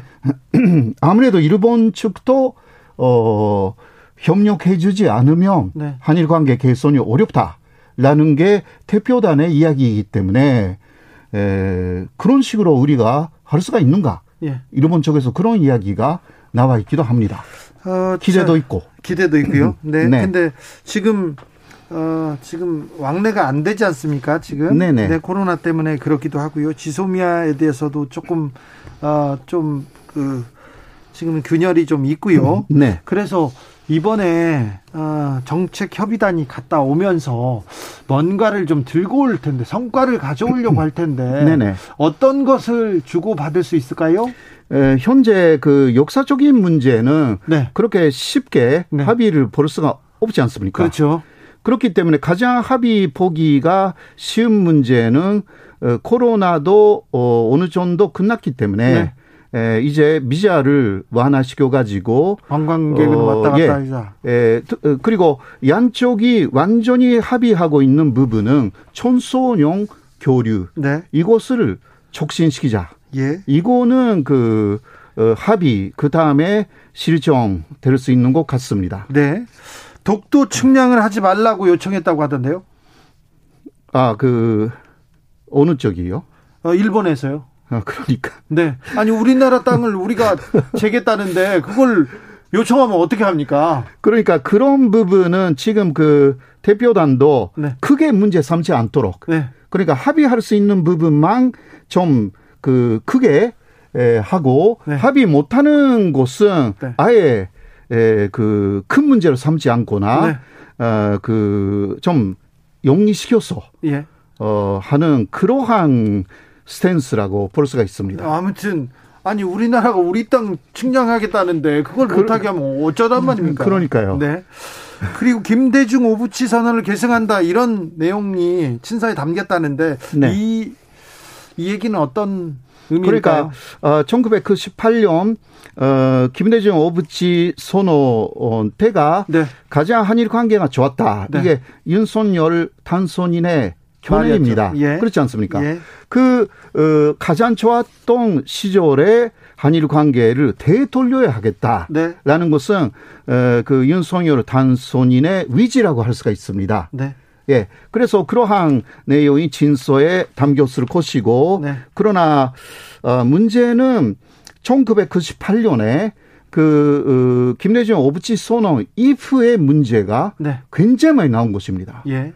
어, 그렇죠. 예. 그러니까, 어, 그, 그 이전에 있었던 것은 사실 그 위안부 문제는 좀 있었습니다. 예. 네, 그러나 위안부 문제는 그 이후에 오히려 더 나빠졌죠. 어, 그 코너 탐하를 부정하는 방향으로 어, 그 일본 정권이 에, 방향을 잡았고 그 다음 독도 문제는 역시 에, 1998년에 에, 그 오부지 선언, 오부지 김대중 선언이 있었지만 1999년에 에, 그, 어, 거기, 이, 중간수역이 만들어져 가지고, 네. 시끄럽게 돼, 돼 가지고, 2005년에는 시마네 현에서 네. 다케시마의 날을 선포해 가지고, 굉장히 안 좋게 됐죠. 그리고 이명박 전 대통령이 또 독도에 가가지고. 예, 예, 그런 것도 있었고요. 네. 그리고, 어, 2001년에는 그, 일본에서 어, 역사 교과서 문제로 네. 사실 그 18년은 끝났다고 하면서 역사 교과서 문제로 엄청나게 도발을 합니다. 예. 그러니까 어, 그 이후에 만들어진 문제, 그러니까 간제 지원 문제로 마찬가지고. 네. 그래서 1998년 한일 관계는 좋았지만 네. 그러나 그 이후에 나빠지고 풀어야 되는 문제가 오히려 쌓이고 현재까지 오고 있는 것입니다. 그래서 지금 뭐 해야 될 숙제가 많은데 예. 근데 어떻게 한일 관계는 풀리게 될까요? 어, 그래서 아까도 조금 말씀드렸지만 그런 역사적인 문제는 고롱하면 이게 에, 꼬이죠. 예, 꼬이고 한국인들의 감정이 있기 때문에 네. 이거 사실 풀리기 어렵다라고 생각하는 어, 것이 일본 측도 그렇고 윤석열 단손인 측에도 그렇게 보고 있는 것이 아닌가 네. 그렇게 생각합니다. 네. 그래서 현재까지 즉그 당선인 쪽에서 나온 이야기는 먼저 쿼드 그 일본 일본 미국 호주 네. 인도의 쿼드 쿼드 네. 쿼드 네. 어, 쿼드 시스템의 쿼드. 예, 일본 말로는 구아드라고 해가지고요. 아, 네, 네, 네, 알겠습니다. 예, 예, 그러니까 발음하기가 좀 어려운데 네, 네, 네. 쿼드, 네, 쿼드에 네. 참여하겠다. 네. 그래서 5월에 그 일본에서 쿼드 회의가 있을 때 예. 예, 오브자바로 예. 한국 쪽에서 참여하겠다. 네. 그, 그런 코드는 그 궁극적으로는 군사 협의체이지만 그렇죠. 예. 예. 그러나 어 코드는 그 중국의 일대일로에 네. 대항하기 위해서 사실은 일본 쪽에서 이르자 아베 정권 때 만들기 시작한 네. 거예요. 그렇죠. 그래 그게 인도 대평양 전략입니다. 네. 예. 열린 인도 대평양 전략. 예. 네. 그래서 그것은 일대일로에 대항하기 때문에 경제적인 부분 그리고 사회적인 문제를 다루는 부분도 다 있습니다. 예. 코드에. 예. 그래서 군사 문제가 아니라 먼저 기후 변화라든가 혹은 그 이 지역의 경제적인 문제로부터 한국은 참여하자. 네. 아, 이러한 이야기를 하고 있는데 일본에서 그 쿼드에 한국이 들어왔으면 좋겠다는 얘기를 하고 있습니까? 아, 그게 지금 없습니다. 사실. 오히려 상당히 경계하고 있습니다. 경계하고 있어요? 예. 근데 그 인수위에서나 윤석열 당선인 주변에서는 쿼드 참여 어 얘기하고 있지 않습니까? 네, 그거는 오히려 미국 쪽의 위향을 네. 어, 많이 이, 반영한 이야기가 아닐까. 네. 일본은 일본은 이런 곳입니다. 자신들이 다 만들어 온 음, 것이 있는데 한국이 들어옴으로 인해서 네. 이게 그 한국하고 일본의 미국에 대한 시각이 좀 다르지 않습니까? 네.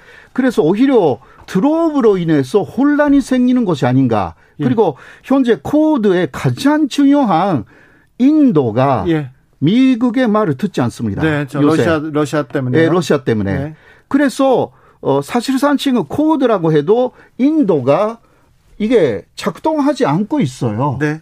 그것을 생각할 때 인도를 그 다시 복귀시켜야 되는 문제도 있고요. 예. 일본은 오히려 상당히 머리 아파합니다. 그러나 어 미국은 오히려 인도가 안 되기 때문에 한국이 들어와야 된다. 네. 이런 게 좀 있는 것 같습니다. 자, 일본이 이명박 정부 때였죠. 한일 군사 정보 협정 맺었지 않습니까? 예, 예. 그거 미국이 계속 하라고 하라고 했지 않습니까? 네네. 네. 일본도 원했고. 네. 근데 한국이 해줬죠. 네, 네.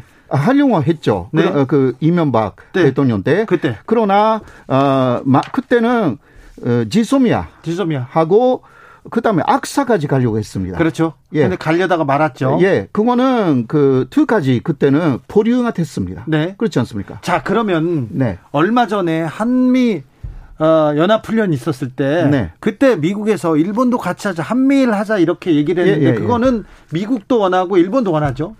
예, 그 어, 일본은 역시 미국이 예. 에, 그러니까 원하고 있고요. 네. 그리고 어 일본이 그 군사적인 그 어, 협력체를 한국에 원하는 이유는 예, 원하고 있죠. 예, 여러 가지가 있습니다. 네, 왜 그래요? 요새는요. 어 사실 일본 차위대가 어 생각보다 강하지 못합니다. 예. IT 기술도 굉장히 떨어지고요. 예. 드론 같은 거 잘 쓰지도 못합니다. 그래요? 예. 에, 그래서 예를 들면 요새 에, 로시아가 어, 홋카이도도 로시아 것이다. 주장하고 있죠. 일본을 협박하기 시작했어요. 네네. 그리고 어, 로시아의 원주민이 거기에 살고 있다. 네. 이게 아이누족이다. 네. 그러니까 이곳은 그 도네츠크라든가 그 그린반도를 침략했 침공했을 때 논리하고 똑같습니다. 네. 거기에 우리 민족이 있으니까 어 그 침공하겠다 이거거든요. 예. 이런 같은 이야기를 일본에 해요. 그래서 지금 군사적 위협을 받고 있어서 한국의 군사력이 필요합니까? 사실 내심은 네. 필요하다고 생각하고 있을 거예요. 그래요? 왜냐하면 우리의 생각으로 그 말할 때는 한반도 유사시의 자비대를 빌려야 되겠다. 그렇죠. 이거잖아요. 네. 그러나 일본 쪽에서는 홋카이도 유사시의 그 어, 어, 한국군을 빌려야 되겠다. 네. 이런 발상이 아직은 물론 건식화되어 있지는 않습니다. 네. 네. 그러나 당연히 그러니까 한미일 군사 어, 동맹 같은 게 생기면 그렇게 움직이는 것입니다. 그렇지 않습니까? 예. 군사 동맹이니까. 알겠습니다. 예. 자, 우리가 홋카이도 를 지키기 위해서 갈 수 있냐 이거죠. 네. 아니요, 아니죠. 안 되죠.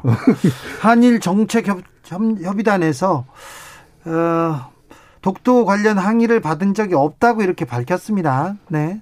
아무튼 독도 문제는 어떻게 될까요? 독도 문제를 어떻게 풀어야 됩니까? 윤석열 정부에서는. 음, 그러니까 그 독도 문제는요. 먼저 일본이 그 이번에 외교 촌소도 냈고 예. 매년 교과서 문제에서도 그렇고 독도는 일본의 고유용도이고 네. 한국이 불법으로 점거하고 있다. 있다. 예.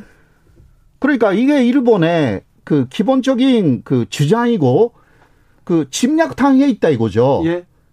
자, 그러면 한일 군사 어, 협, 그 협약체 같은 게 에, 생겨 가지고 통해에 그 어, 자위대가 오를 때에 아, 그 토크도를 어떻게 생각할까요? 아유, 안 되죠. 예. 큰일 나죠. 큰일 나죠. 네. 일본 어, 자위대라든가 일본군은요. 네.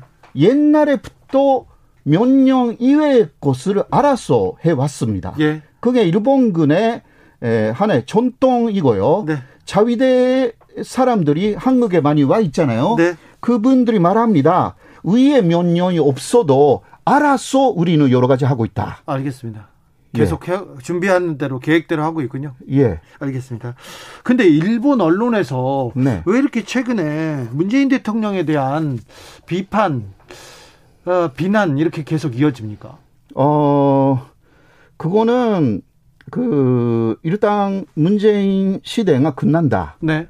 그래서 어 끝나는 문재인 시대를 그 그런 식으로 상대 안 좋게 말하면서 오히려 어 새로운 시대가 어, 그 시작된다라는 어, 이야기를 좀 하고 싶은 부분도 있는 것 같습니다. 정권이 끝나가니까 가는 정권 비판해가지고 새 예, 정권한테 예, 잘 보이자. 예, 네. 예, 예. 그러니까 어, 그 문재인 정권에 대한 그 일본의 특히 극우적인 언론의 시각은 처음부터 안 좋았습니다. 네. 예. 예.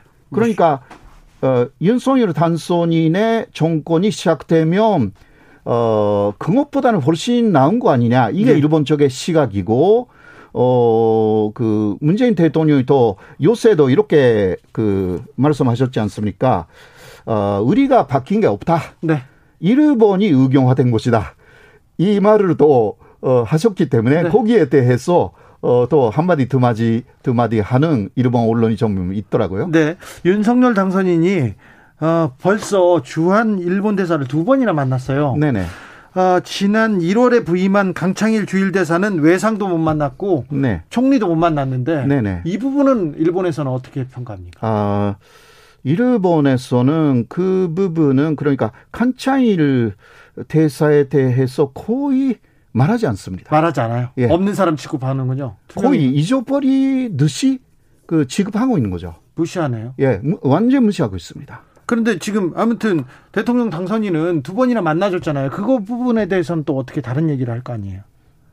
아, 네, 그거는 일단 그 결과만 그 계속 보도하고 있고요. 결과만 보도합니다. 어, 그래서 어 서로가 좋은 그 만남을 그 가졌다. 네.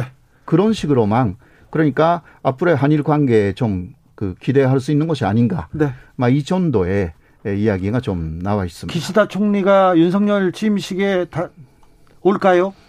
그거는 결정된 바가 없습니다. 그래요? 그러니까 신준론이 좀 있습니다. 이런 식으로 현재까지 한국을 무시하다시피 그 몇 년간 그렇게 전상회담도 하지 않았는데 갑자기 키시다 총리가 한국으로 가면 한국의 잘못된 그 어, 메시지를 줄 수가 있다. 네. 그거는 일본이 사실 일본도 잘못되어 있었다라는 메시지를 줄 수 있으니까 신중해야 된다라는 위견들이 일본의 의파 쪽에서 많이 나와 있습니다. 알겠습니다. 자, 지금 어렵습니다. 겨, 그 교착 상태에 있는 한일 관계 자 풀려면 어, 차기 정부가 어떻게 해야 됩니까? 그 아, 예. 중요한 지적 부탁드릴게요. 역시 그 지금 어 대립되어 있지 않는 부분에서 어 아까 조금 말씀드렸지만 그 전소년 교류라든가 네. 이렇게 하면서도 역사가 안을 서로 그난그 그 교류하거나 네. 그런 식으로 아주 옛날에 했던 그 반식으로 어 작은 작은 그사가야 되는 것이 현재 그 한일 관계의 개선이 아닐까 어, 그렇게 할 수밖에 없습니다. 시간이 좀 필요하네요. 예, 시간이 상당히 필요하고 어 초녀 대립점이 없는 부분에서는 충분히 교류가 필요하다. 아, 알겠습니다. 아, 교류할 수가 있다. 그렇게 할 수가 있습니다. 여기까지 듣겠습니다. 호사카 유지 세종대 교수였습니다. 감사합니다. 네, 고맙습니다. 정치 피로, 사건 사고로 인한 피로, 고달픈 일상에서 오는 피로. 오늘 시사하셨습니까? 경험해 보세요. 들은 날과 안 들은 날의 차이. 여러분의 피로를 날려줄 저녁 한 끼 시사. 추진우 라이브.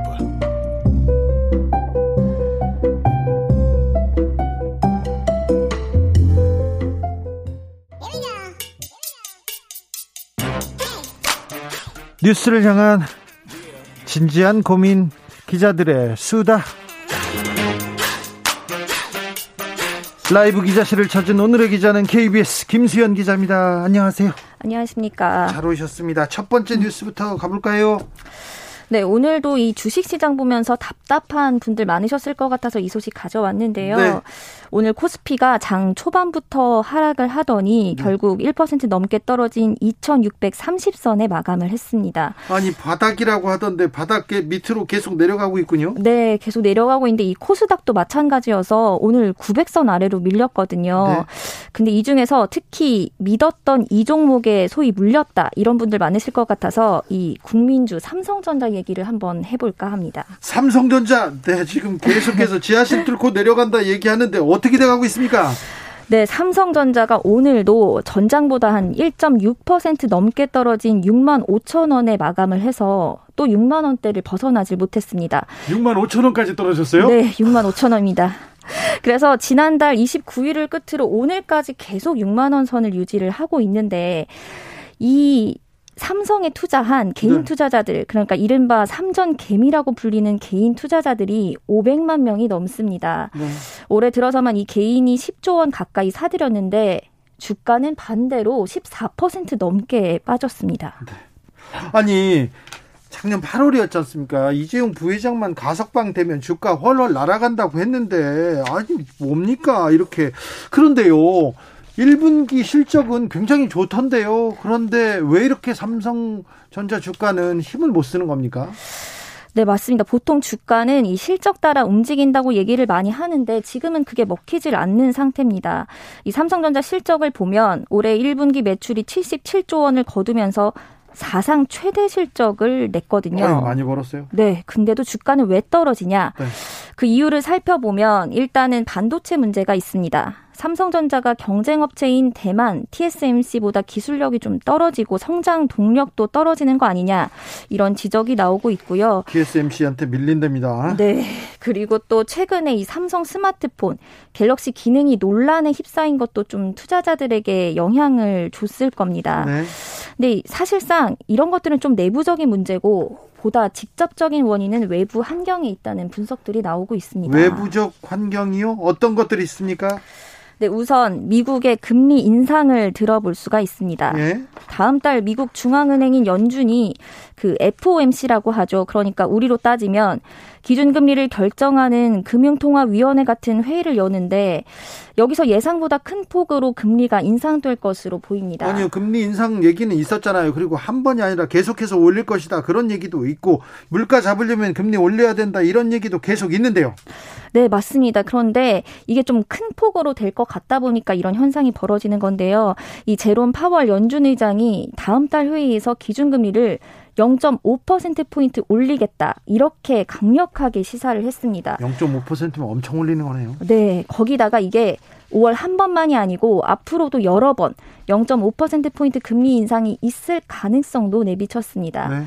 이렇게 미국 연방 준비 제도가 고강도 긴축에 나설 것으로 보이다 보니까 여기에 경기 둔화 우려까지 겹쳐서 외국인이 판다 이거죠? 네, 맞습니다. 그래서 오늘 실제로 뉴욕 증시도 폭락했고 국내 증시도 이 영향으로 결국은 하락 마감을 한 셈입니다. 근데 물타기라고 하지 않습니까? 어, 삼성전자 주식이 떨어졌어. 어, 사야지 사야지 해서 물타기로 다 들어간 사람들 지금 다 울고 있어요. 네. 좀 반등할 기미는 안 보입니까? 지금 삼성전자 주가가 바닥을 찍은 것 아니냐 이런 시각도 분명히 있기는 합니다. 근데 지난달도 바닥이라고 하던데 바닥이 아닌 것 같아요.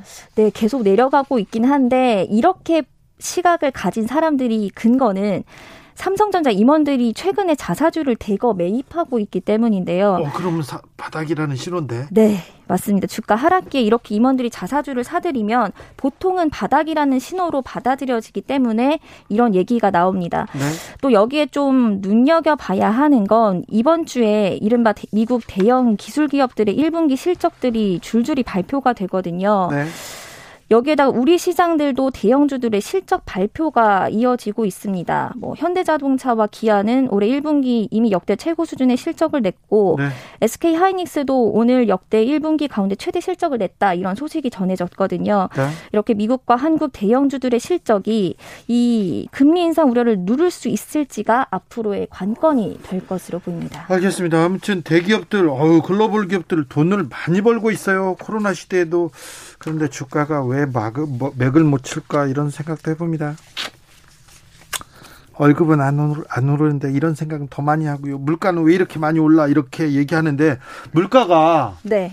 왜 이렇게 올랐습니까? 자, 우크라이나 전쟁 때문에 알겠어. 음. 알겠는데 우리나라한테는 어떤 영향을 준 겁니까? 우리나라 물가에는 어떻게 직격탄을 준 겁니까? 이게 진짜 요즘에는 월급 빼고 다 오른다 이런 말들 정말 많이 하시잖아요. 네. 특히 이렇게 체감하게 되는 게 사실상 우리가 생활에서 많이 쓰는 외식 물가, 예. 가공식품 물가 이런 장바구니 물가 때문입니다. 네.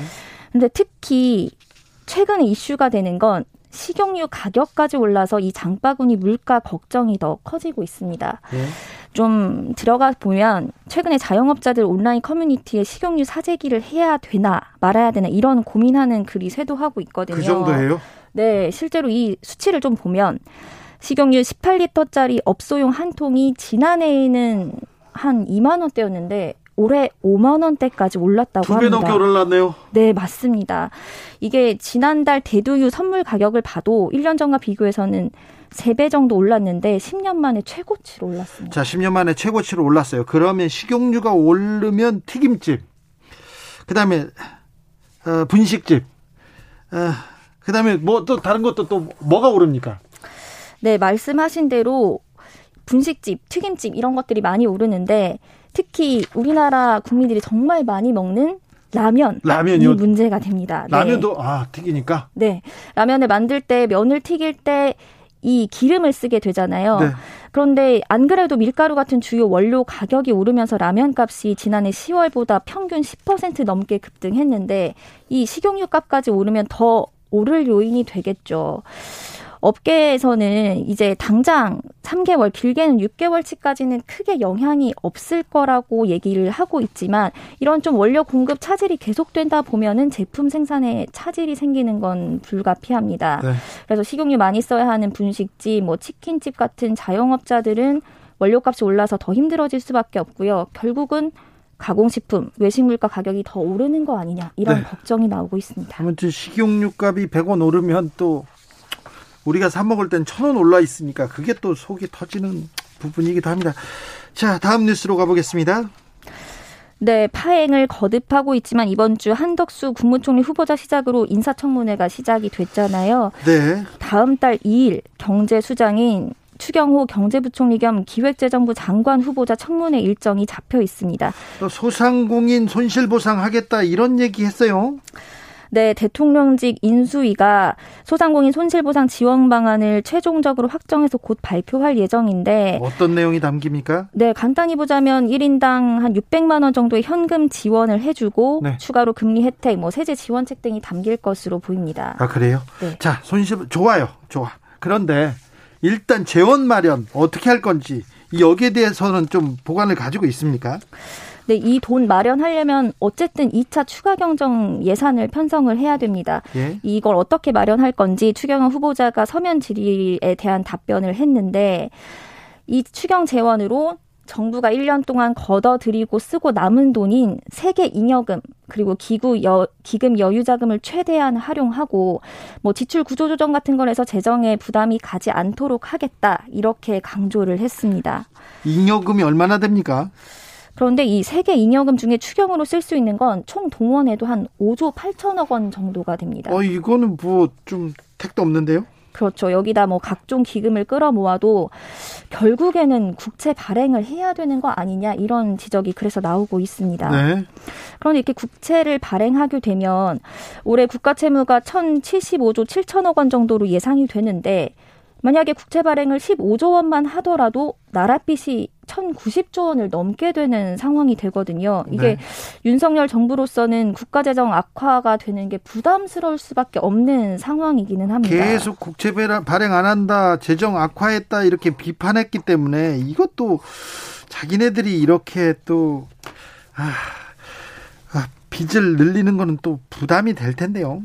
네, 맞습니다. 그래서 추경호 후보자도 국채 발행은 뭐 최근에 국고채 금리 상승 추이나 뭐 수급 여력 등을 감안해서 가장 후순위 대안으로 검토하겠다 이렇게 밝히고는 있습니다. 네. 부동산 관련된 정책은 어떻게 나옵니까? 일단 부동산 뭐 세제나 대출 규제는 지금보다 완화될 가능성이 높아 보입니다. 네. 추경호 후보자가 밝힌 내용을 가져와 보면 부동산 시장 관리를 위해서 부동산 세제의 과도한 활용을 이제 정상화하겠다. 조세의 기본 원칙에 맞게 개편할 필요가 있다. 이렇게 얘기를 했습니다. 정상화 개편이라 예 말은 좋은데 어떻게 하는 건지 또렷하게 보이진 않네. 네, 아직 구체적인 안을 내놓진 않았는데 좀 들어가 보면 종부세와 관련해서는 세부담을 적정화하겠다.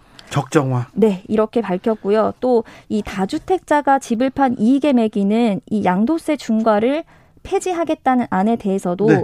정상화할 필요가 있다라고 하면서 이제 구체적인 방안과 시기는 세부 검토를 거쳐서 결정하겠다 이렇게 밝혔습니다. 뾰족한 수가 아직은 없나 봅니다. 정상화, 적정화 얘기하는 걸 보면 그렇죠. 뭐 쉬운 일은 아니겠죠. 네. 알겠습니다. 에블린님께서 내, 내 라면은 안 돼. 아, 라면은 좀 건드리지 않았으면 좋겠어요. 올랐다며 이미 10%나. 아, 이거 정부에서 조금 돈도 많이 버는데 기업들 좀 조심하세요. 이렇게 얘기해 주셨으면 좋겠습니다. 송대현님, 내 월급하고 아들 성적 빼고는 다 오릅니다. 이게 경제 원리입니다. 아, 아들 성적. 네, 그렇죠. 오주민님, 김수현 기자님 반가워요. 얘기했습니다. 감사했습니다. 감사합니다. 네, KBS 김수현 기자와 함께 했습니다. 교통정보센터 다녀오겠습니다. 김민희 씨.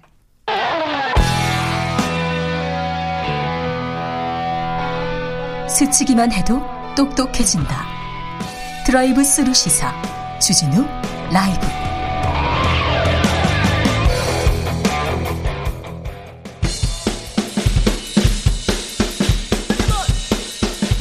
틱탁 틱탁 틱탁 현란한 입담의 환상 드리블 오늘 이 뉴스를 주목하라 이슈 틱탁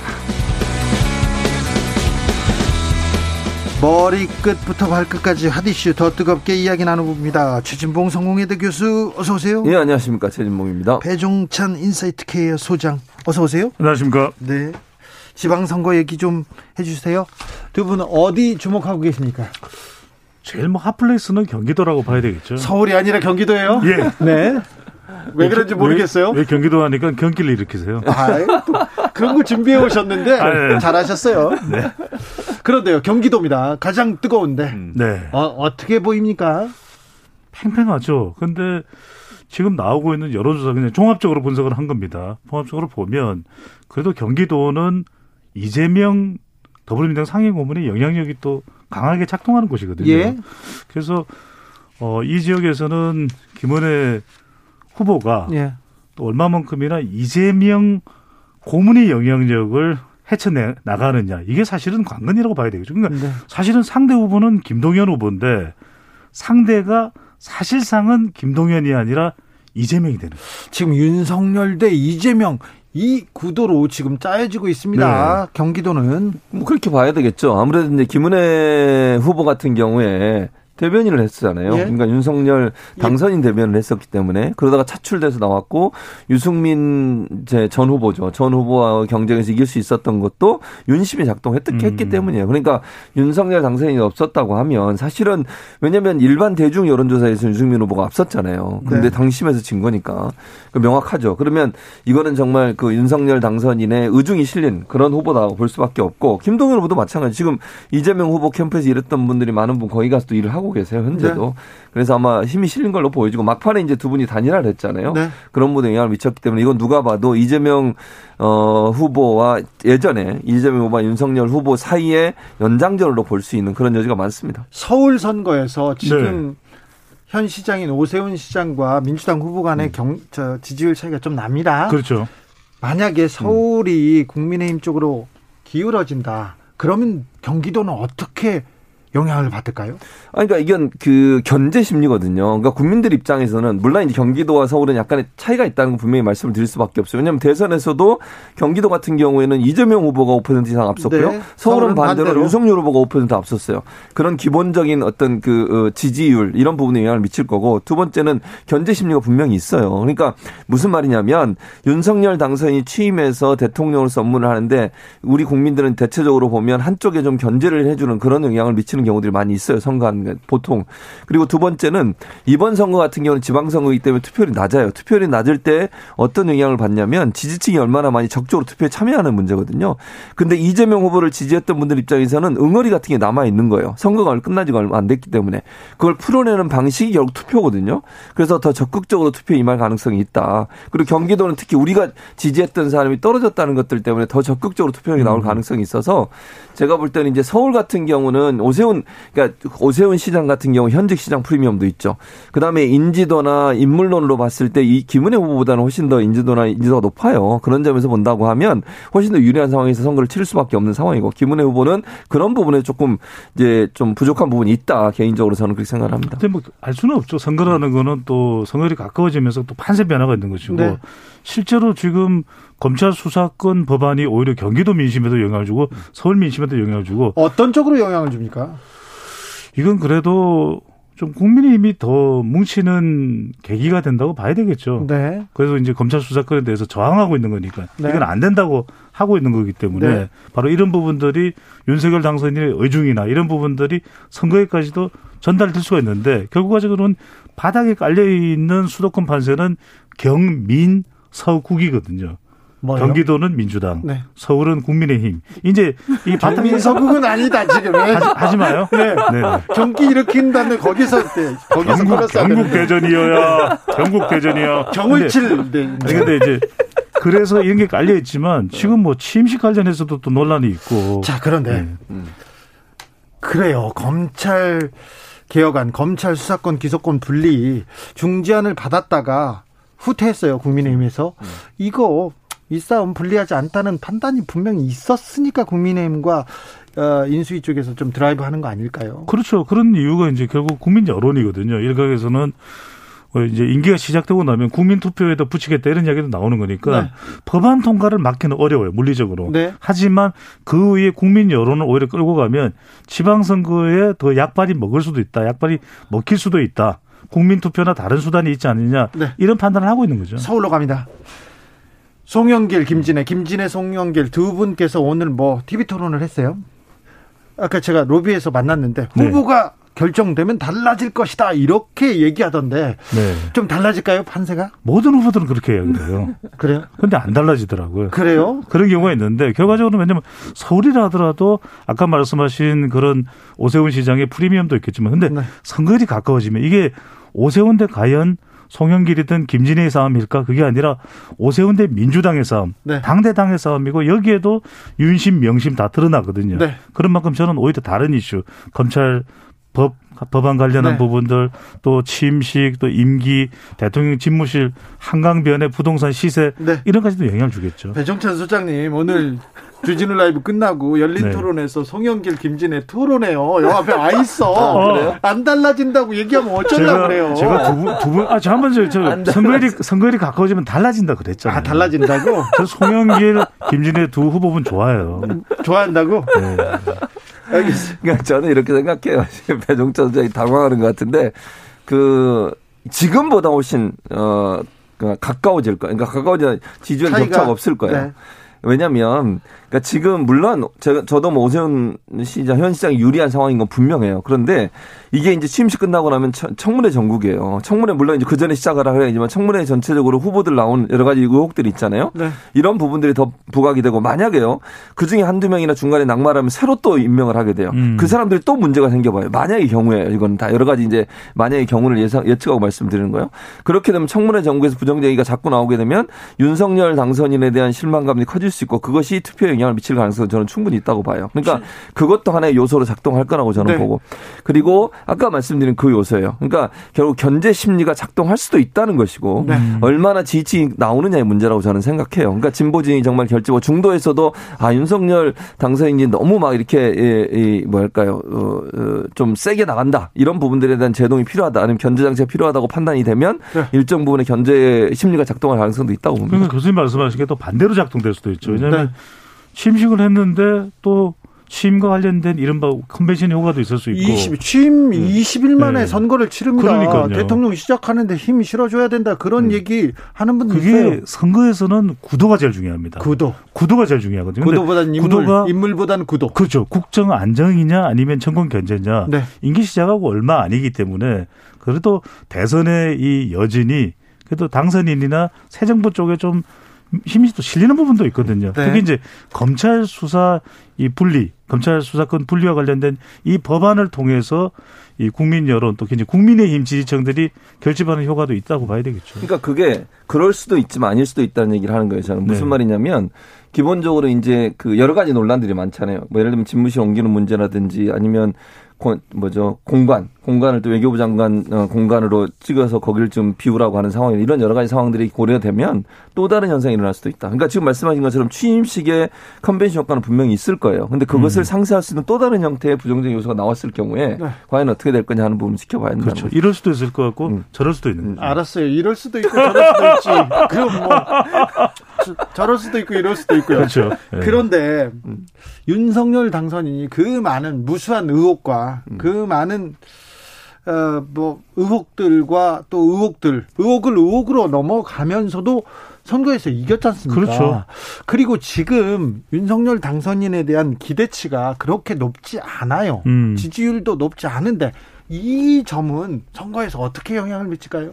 이거는 상당히 부담이 되죠. 국민의힘 후보들로서는 왜냐하면 윤심을 안고 가든 그렇지 않으면은 정권 안정론이 우세한 거에 대해서 올라타고 가든 간에 대통령의 지지율이 높은 게 중요하거든요. 문재인 대통령도 임기 내내 선거 치를 때 지지율이 높았을 때는 좋았는데 지지율이 좀 낮아졌을 때 지난해 재보궐선거 때는 결과가 안 좋았거든요. 그러니까 지금 윤석열 아, 당선인도 그렇죠. 윤석열 당선인도 두 가지를 해야 돼요. 두 가지는 뭐냐? 첫 번째는 또 소통이나 좀, 좀 통크게 하는 그런 좀 태도를 보일 필요가 있고 또 하나는 인사입니다. 빨리 인사와 관련된 부분에 교통 정리가 필요한 거죠. 그러니까 그렇죠. 분명히 국민들이 공감하지 못하는 후보자가 있거든요. 네. 그다음 자칫 잘못하면 이게 2일 3일로 연기된 한덕수 총리 후보자에게 집중될 수도 있어요. 예. 그래서 적어도 제가 굳이 누구라고 또 이야기를 할 수는 있겠지만 특정한 몇몇 후보자에 대한 교통 정리는 필요한 거죠.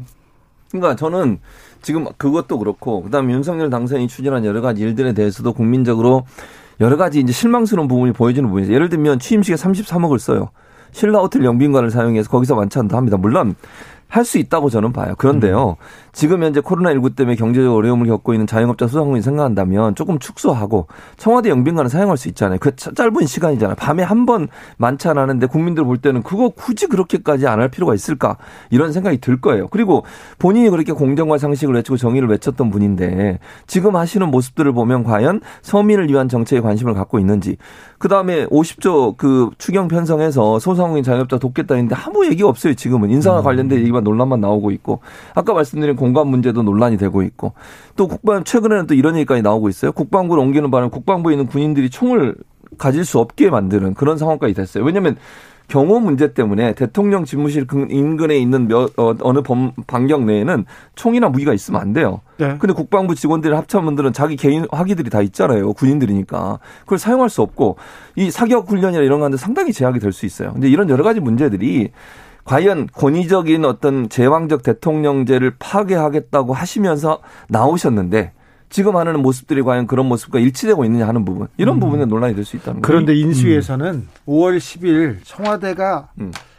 국민한테 개방되면 네. 개방되면 여론의 흐름 달라진다 이렇게 생각하고 있는 것 같아요. 그런 효과가 있겠죠. 지금도 보면 오늘 당장 예약이 시작됐는데 아주 인기 인기가 집중되고 있어요. 그래서 예약자도 상당히 많고 이런 이야기가 나오고 있는데 네. 그러니까 이런 청와대를 개방하는 데 따른 효과 또 신라 호텔 영빈관에서 왜 만찬 행사를 하냐 지적들도 있는데 저는 이런 부분들이 해명도 가능하고 설명도 가능하다고 봅니다. 그러니까 청와대도 5월 10일 개방하는 효과도 있지만 굳이 그 9일 날 문재인 대통령과 참모진이 떠난 그 다음 날 그렇게 서둘러서 해야 될 이유가 있느냐. 결국은 완급 조절이고 소통과 공감이거든요. 그러니까 이 최진문 교수님 지적하신 대로 물론 이제 신 호텔의 영빈관에서 아 영빈관에서 할 수밖에 왜 청와대 영빈관 사용하느냐 그런 지적도 받을 수가 있는 거죠. 네. 근데 어떻게 소통하느냐가 중요한 것 같아요. 그 행사가 왜 필요한지 그리고 또 말씀하셨던 대로 추경과 관련된 부분은 어떻게 처리가 될지 이런 부분에 대해서 국민들이 더 많은 소통을 통해서 그것을 받아들이고 공감이 안 된다는 이야기거든요. 이런 부분에 대한 더 노력이 사실 필요한 거죠. 자, 5월 취임식 이후에 바로 치르는 선거인데요. 어, 지난 재보궐선거 서울시장, 부산시장 재보궐선거에서는 가장 큰 화두는 부동산이었죠. 네. 대선에서도 부동산 그리고 그 동안에 있었던 법과 정의 뭐 이런 부분이 큰 화두였다고 보면 이번 지방선거는 어떤 이슈를 두고 다툴까요? 일단 검찰이 화두로 올라왔고요. 이번에는 세 가지가 짬뽕 됐습니다. 부동산, 검찰, 인사. 네. 예, 세 가지죠. 네. 부동검 이렇게 하려고 했죠. 아니 전혀. 네. 아왜 그렇게 보세요? 네. 그렇게 보여요. 네. 자 교수님. 뭐 비슷한데요, 저도. 네. 부동산 문제도 가지만 일단 아무래도 인사 문제가 제일 크게 부각이 될 거예요. 왜냐하면 인사. 청문회 전국이 되기 때문에 네. 불가피해요. 왜냐하면 계속 그 문제가 나올 수밖에 없어요. 인사 검증 문제, 언론도 그 문제를 집중해서 보도할 수밖에 없고 그렇기 때문에 그런 부분들이 나올 것이고 검찰 문제 나올 겁니다, 분명히. 근데 여기는 이제 물론 국민의힘이나 이제 배종찬 의사는 그렇게 생각하시는 것 같아요. 여론이 이제 안 좋은 쪽으로 흐르고 있다고 보시는 것 같은데 저는 약간 생각이 다른데요. 어쨌든 그러니까 이 그 어, 균형출할까요? 완전히 반반 아니더라도 크게 많은 부분 차이가 있다고 개인적으로 생각하지는 않아요.